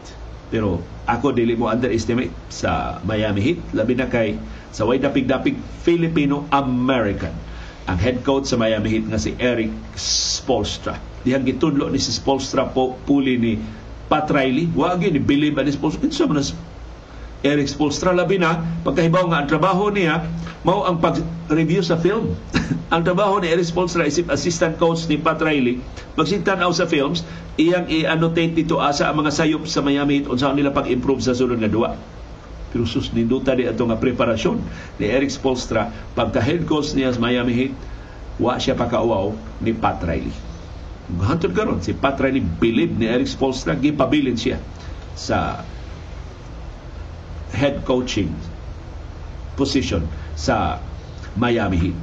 Samtang Game 1 sa Western Conference Finals, nidaog ang Denver Nuggets batok sa Los Angeles Lakers 134-126 si Nikola Jokic. Wagin magwardyahi ni Anthony Davis o ni Rui Hachimura o sa ubang mga dagko kayong gi-assign ni head coach Darvin Ham aron pagwardya. Wa gid nila kapog ni si Jokic nag-triple-double kagahapon, 34 points, 21 rebounds ug 14 assists. Si Jamal Murray wa sa pabintaha, 31 points up ang iyang natampo. Si Kentavious Caldwell Pope, kanhi Laker, ni contribute siya og 21 points. Si Bruce Brown, dunay 16 points. Si Michael Porter Jr. ni puno og 15 points. Si Aaron Gordon, dunay 12 points para sa Nuggets. Ang Game 2 sa Western Conference Finals gitagda ugma sa buntag, Biyernes buntag sa tong oras din sa Pilipinas, Huwebes din sa gabi sa oras dito sa Denver, sa Colorado. Um, sa bahin sa Lakers, si Anthony Davis, hinay kay pagsugod pero niratsada pagdayong human sa duwa. 40 points o 10 rebounds. Nag-double-double si Anthony Davis gahapon. Si LeBron James, dunay 26 points, 12 rebounds o 9 assists. Sapit siya mag-triple-double si LeBron. Si Austin Reeves, dunay 23 points. Si Rui Hachimura, dunay 17 points para sa Lakers. Pero ang labing dakong bintaha sa Nuggets ang rebounding. Maay kay mo rebound si Nikola, Nikola Jokic o ubang mga magdudua sa Nuggets. Sa rebounding sa first quarter, sa halftime, 36 ang rebounds sa Denver Nuggets, 13 ra ang rebounds sa Los Angeles Lakers. Wala gani katunga ang rebound sa Lakers. Nya katag sa ning Lakers, sungilngig ayo ang pagkontrolar sa boards sa Denver Nuggets. Mo to responsable nga perting lubunga sa Lakers ang halftime score 72 Nuggets, 54 ang Lakers si Jokic mismo dunay unom ka offensive rebound sa first quarter alone. Krabiha. Ang unom ka offensive rebounds nagpasabot na og second chance points para sa Nuggets. Motong gitambakan yung Nuggets ang Lakers. Ang Lakers dunay total nga 6 rebounds sa quarter as a team. si Jokic offensive rebounds na ang unom By halftime, si Jokic out-rebounded the entire Lakers team 16-13. Grabe ha. Sa first half, ang rebounds ni Jokic 16.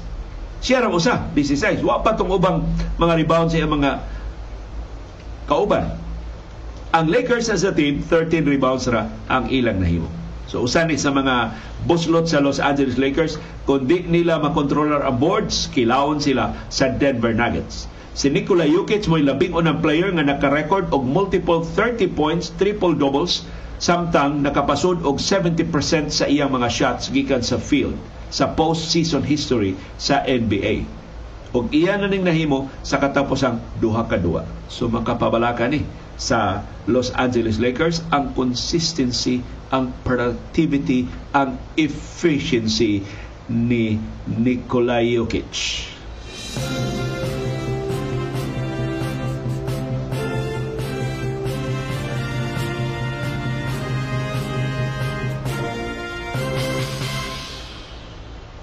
Og niana ang resulta sa NBA Draft Lottery. Ang gipunit gahapon mao pa ang mga numero ang ranking sa pagpick sa mga teams. Ang aktual nga pagpick sa draft gitakda pa sa National Basketball Association.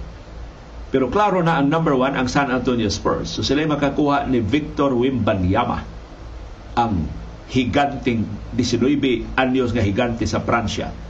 Number 2 ang Charlotte Hornets. Si Michael Jordan mao'y nakakuha sa number 2 pick. Number 3 ang Portland Trail Blazers.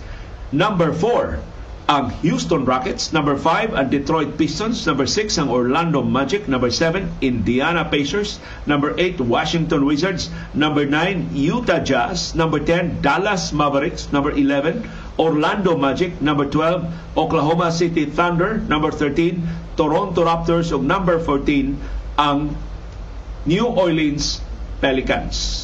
Ang San Antonio Spurs mo na nag-iya sa number one pick sa draft sa ikatutong higayon sa ilang kasaysayan sa ilang prangkisa. Katulo na ni na nakakuhag ngilngig kay nga mga superstars ang San Antonio Spurs sa number one pick.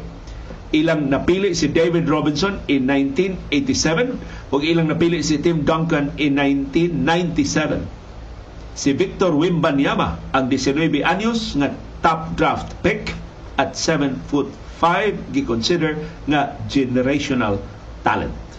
O paborito siya sa tanang mga team sukad papagsugod sa pagpangandam sa draft. Si Paulo Banquero ang number one overall selection last year. Wa mahimong top pick sa Orlando Magic hangtod pipila ka oras sa wa pa ang draft. Pero si Win Wimbanyama mao na top selection sud na sa pila ka buwan. Og si Wimbanyama at home kayo sa San Antonio Spurs. Kay ang Spurs, daghan kay bantugan nga mga magdudua gikan sa Pransya. For example, si Tony Parker nakadaog og upat ka kampeonato uban sa Spurs o nakadaogan ni og Finals MVP adtong 2007. Si Boris Diaw naka daog sab og kampeonato sa San Antonio Spurs atong 2014. Unya ang labing dakong bintaha mo puting lipaya sa kampo ni Wimbanyama ang iyang head coach mao si Greg Popovich. Kinsa naghupot sa record nga most career single season wins atong Marso 2022. Pero si Popovich dili na batanon. 75 anyos na si Popovich. Karong Enero sa sunod tuig. Naka-coach na si Popovich og 557 games og nakadaog na siya og duha ka kampeonato sa NBA sa wa pa matao si Wembanyama Mas kan krabihan no? sa ka, katakdo bas kasaysayan si Popovich ni coach ni David Robinson og ni Tim Duncan og ni Victor Wembanyama sa upat ka nagalilain nga mga dekada. Tanawa ang longevity ni Greg Popovich.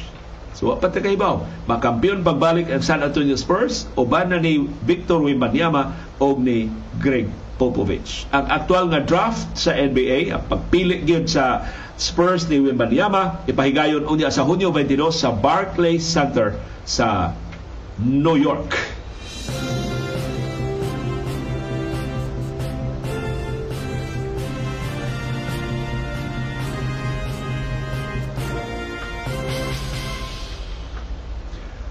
Ug unsa may buhaton sa National Basketball Association ni Jamorant. Si Jamorant at 23 years old maoy usa sa mga lehitimo nga superstars sa National Basketball Association. Dili siya sa makasikat ni Stephen Curry, pero sa mga batanon nga mga magdudua, si Jamorant mo'y labing visible na dagway sa NBA. Yung unsaon man is NBA, magsige man siya pakita siyang armas Matod ni NBA Commissioner Adam Silver, frankly, most of our conversation was about how incredibly serious the first incident was of waving a firearm on social media. Matod ni Silver, iyang gipahimangnuan si Jamorant sa safety issues na mahimong bubuto ka ng imong armas, makasamad ka o makapatay gid gani kasimbako. Unya di na may ehemplo sa minilyon ka mga bata naghangad nimo nag-idolo nimo. Ug ingon si Silver, iya tanaw, seryoso si Jamoran siya pagpangayo og pasaylo, siya pag-angkon og responsibilidad. So karon nakakita siya sa ikaduhang video nagdana sa arma si Jamorant niingon si Silver honestly I was shocked when I saw this weekend that video So ang NBA ni Pahibaw suspendido si Morant sa tanang kalihukan sa NBA. So tanang NBA related activities, apil na ang mga promotional activities dili mahimo nga moapil si Jamoran. O si Jamoran niluwat og statement ng kanayon. I know I've disappointed a lot of people who have supported me. This is my journey and I recognize there is more work to do. My words may not mean much right now, but I take full responsibility for my actions. I'm committed to continue to continuing to work on myself. Pero doon ay lalis karon. Kay doon na mga sugyot na si Jamoran isuspend sa tibuok season aron motagam. Doon ay, doon ay suggestions na si Jamoran isuspend og 40 games or katunga sa season. Aron pagtagap pagpatagap. Kay gisuspenso man siya guwaw kadua atong unang insidente na pakita siya armas. Pero doon na karon ni ingon time para gud murag nasubraan raman mo ni Jamoran. Unsa may krimen na himo ni Jamoran? Sigon sa kapulisan sa Denver kadtong iyang pagpakita og armas dito sa usa ka club dili to krimen. Why kaso nga gipasaka batok ni Jamoran katong ikaduhang insidente nagdasya og armas sud sa sakyanan usa may krimen nga nahimo Opos na suko tantanan na disappointed tantanan ni Jamoran tungod sa potential crime nga posibleng mamugna. Nibuto pa to dito sa club, ah, doon ay naigo. Diha sakyanan ni madiskaril ang sakyanan, ma-aksidente sa sakyanan, ma o makakita sila gladi sayon kay pagbunot ni Jamoran ng armas, doon na siya krimen nga mahimo. Pero unsa may krimen nga nahimo ni Jamoran nga mo warrant og 40 game suspension or one whole season na suspension. So ang ngayon ko ng NBA, di sad magpada sa ilang gibati. Nga tingaling masubrahan na sabihin nun ang silot batok ni Jamoran. But of course, patag mo si Jamoran, pero di pat yun ang iyang potential.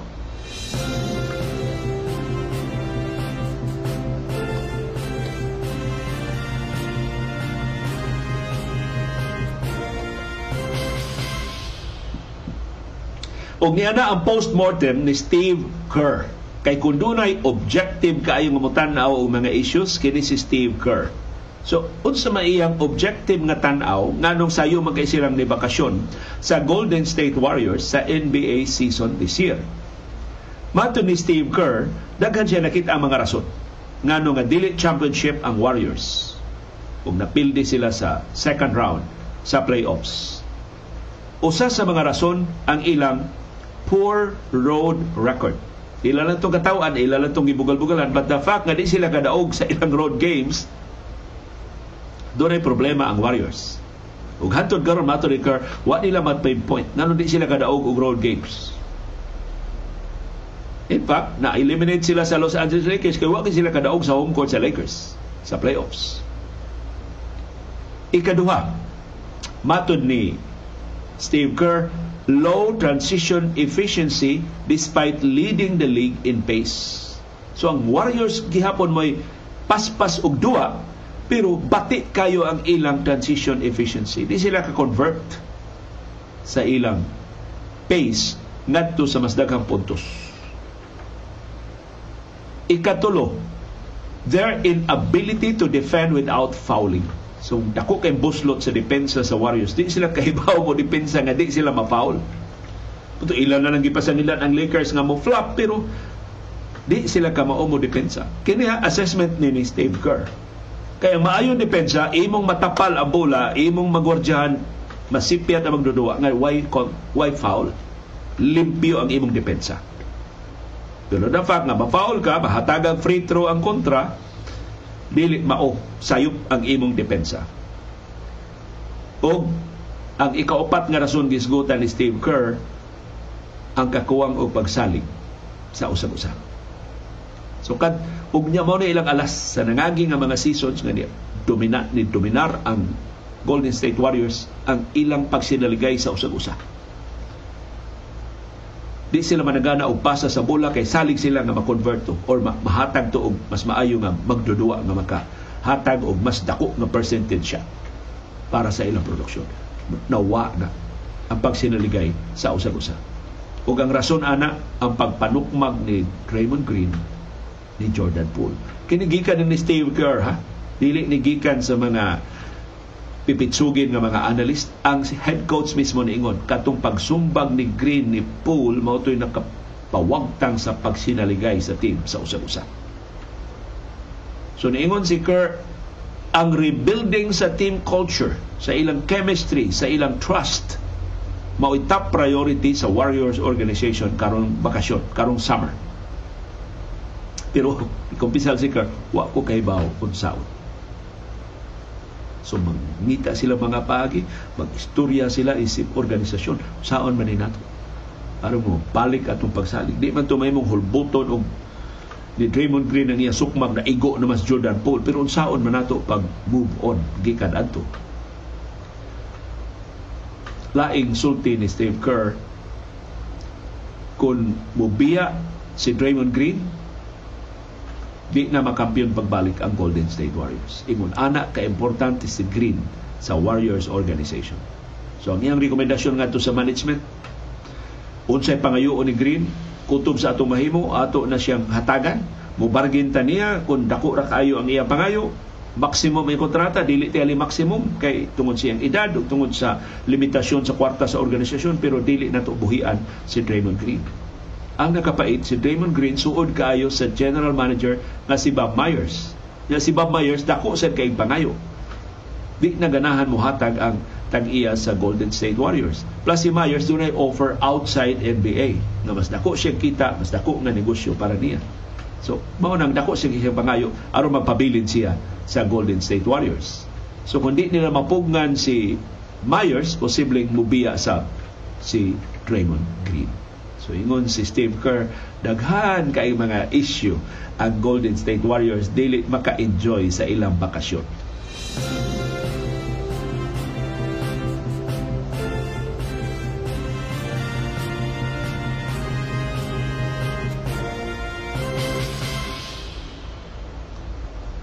Og ang Philadelphia 76ers nangita na og brand new nga head coach. Human nila palagputa si Doc Rivers ang pagpangita sa Sixers o coach maglakip ni Mike Bodenholzer ang bago lang sang taktak nga coach sa Milwaukee Bucks si Sam Cassell ang superstar ni nga magdudua sa Houston Rockets. Sa dihan na kampiyon sila.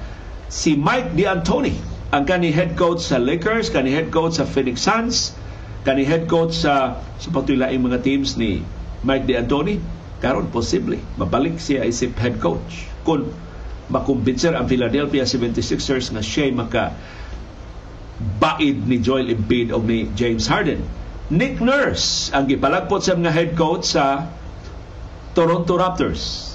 Frank Vogel ang gipalagpot nga head coach sa Los Angeles Lakers. O si Monty Williams ang bago lang gitaktak nga head coach sa Phoenix Suns. So actually kining tanang gingalan nato nga mga coaches ngilngig ni sila nga coaches ang fit lang maoy kuwang So para sa mga organisasyon nga ni-let go nila, magkinahal sila bagong fit.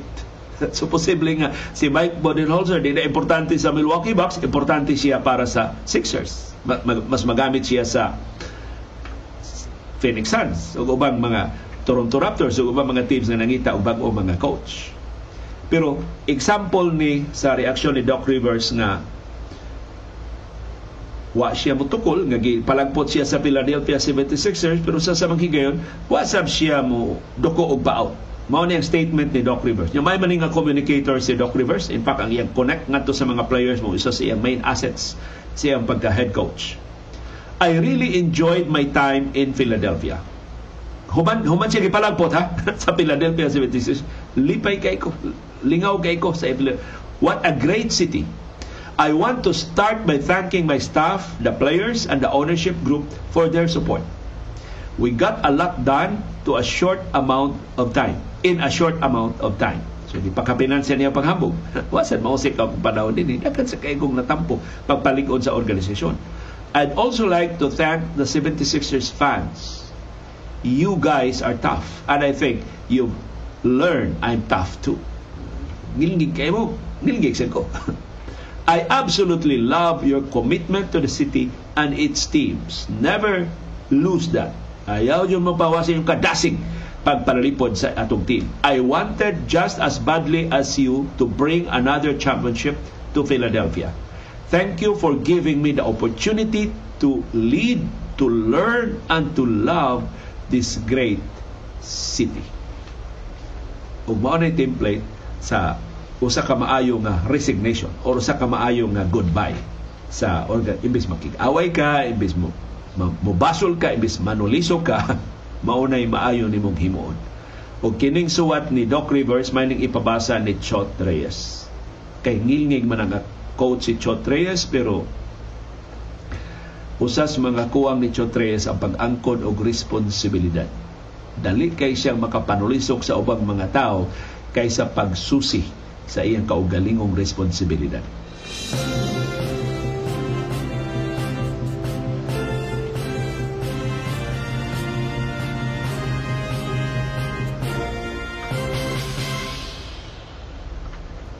Daghang salamat sa inyong aktibo nga pag-apil sa atong mga programa. Sus usas mga manifestation sa kaaktibo sa inyong apil. Nasikog pasiplat sa inyong mga comments. Wa na, daghan na kay nisugyot nga padiopon kog Sabado ug Domingo aron makapahuway ko aron makalahutay sa atong programa.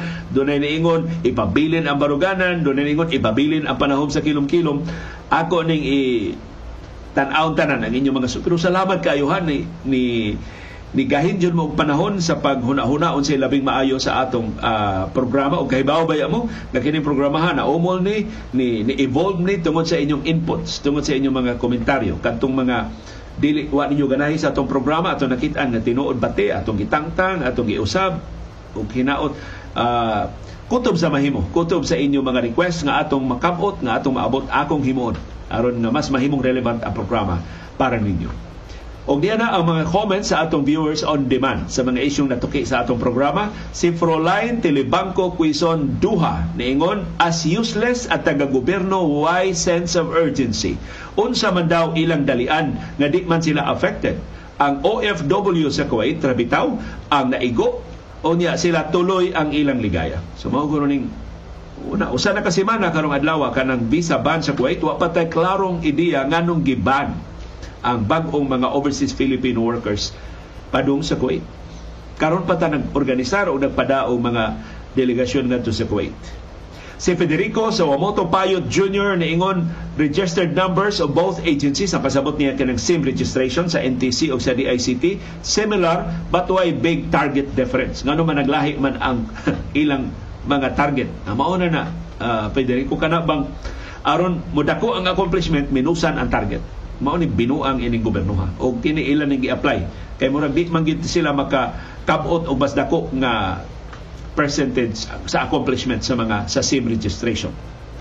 Si Arnolfo Teves de la Rosa Jr. Ambot dili ba ni alias? Inay si Clay Thompson si Jordan Poole naman hinuon ang giila ko ni Stephen Curry nga yawi sa future sa uncertain future sa Golden State Warriors. Nayano kay explanation ini Arnolfo Teves de la Rosa Jr.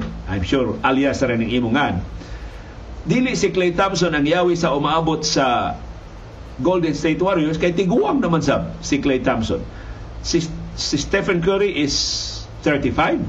Si Clay Thompson is 33 So duha ra ka tuig ang manghod ni Clay Thompson plus mas tago si Clay Thompson kay ni Stephen Curry. Mas dagag injury si Clay Thompson. And I think og anisay lang wa na gid mahibalik ang karaang forma ni Clay Thompson. Doon ay mga spurts sa old brilliance ni Clay Thompson sa iyang outside shooting pero tagsa na lang. Mas daghan ang blanco, mas daghang sipyat ni Clay Thompson kaysa kadtong Game 6 Clay. Katong gilngig kay mo, mo take mo over mo, mo, mo take over mo dominar si Clay Thompson og duwa. Labaw pa gani siya usahay ni Stephen Curry. Murag tagsa na lang kay na natong ikita. Sa, sa pikas nga bahin si Jordan Poole nganong maoy gi ila ni Stephen Curry nga yawi sa umaabot sa Golden State Warriors Jordan Poole is only 23 years old. Pareha ra sila edad ni Jamorant si Manolito Silva Niingon ka na si Marites Concepcion taga Pundol Balamba na Leo, schoolmate mi sa elementary. Tiyaw mo na og sa high school. Sus kagamay ra sa kalibutan. So ka ato mga viewers nagkaila ra gihapon kini si Marites Concepcion mao ni ang atong viewer nga taga Balamban na iyang gi da ang iyang mga paryente nga nabakasyon gikan sa Los Angeles aron nga makikita unta namo ni CB na ako ra may nagkita kay wa man namo mada si CB so, salamat kaayo Marites ni Bernadette og ni uh, sa uban ninyo mga parintes balambat sa inyong pagtanaw si Beckham Cachero Naagi din nakatunan si Coach Chot sa mga duwa nga naparot ang gilas. Hats off to Coach Chot og sa mga players. I agree with you, uh, Beckham Cachero, na-redeem si Chot Reyes sa iyang pag-angkon, pagbalik sa gold medal para sa Gilas Pilipinas. Pero ang proseso, ang journey di mao. Iyang basulon ang weather, iyang basulon ang basketball court, iyang basulon ang head coach sa pikas nga team. Pastilan.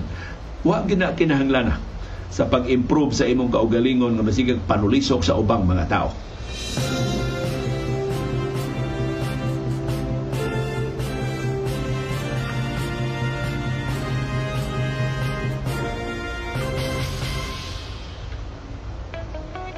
Dunay daghang matang sa kasayuran. Dunay kasayuran pinadailang, dalirang mahibawan. Dunay sa kasayuran gitaguan, ginumluman, angayang kuykuyon sa katawan. Kasayurang kinoy-kuyan.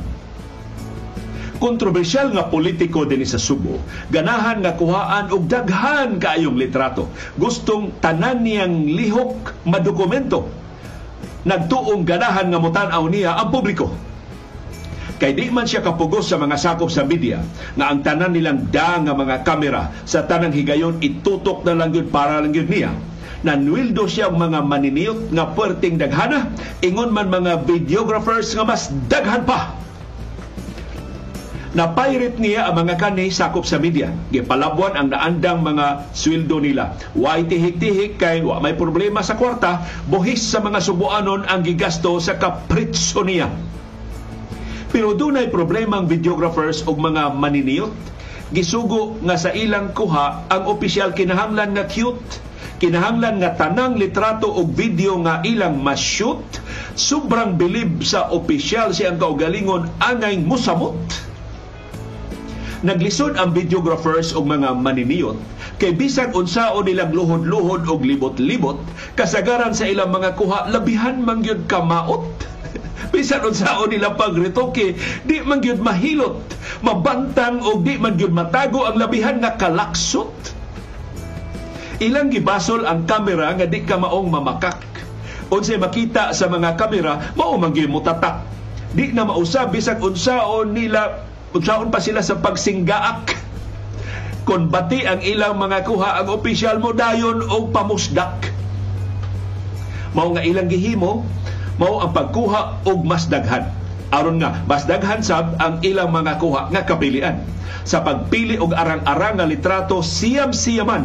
Pag-edit sa video magsakit ilang mata kay mabuntagan. Pagpangita og mga anggulo nga sa opisyal magustuhan. Usahay ilang slow motion ang makitan nga arang-arang Guilty sila jutay kay buhis gikan ang ilang suhulan pero dili ang interes sa katawhan ang ilang gialagaran kundi ang obsession sa opisyal nga iyang naong makitaan sa social media accounts ug sa billboard sa kadalanan kinahanglang nindot pagkakuha bahalag unsay kamatuoran. Nagkasalamat yung padayon nga pagpagkabana. Nagkasalamat sa inyong padayon pakigbisog pagtugkan sa mga implikasyon sa labing mahinungdanon nga mga panghitabo sa atong palibot. Aron kitang tanan makaangkon sa kahigayunan pag-umol sa labing gawasnon, labing makiangayon ug labing lig-on nga baruganan. Mao kadto ang among baruganan. Unsay imong baruganan? Daghang salamat sa imong pakiguban.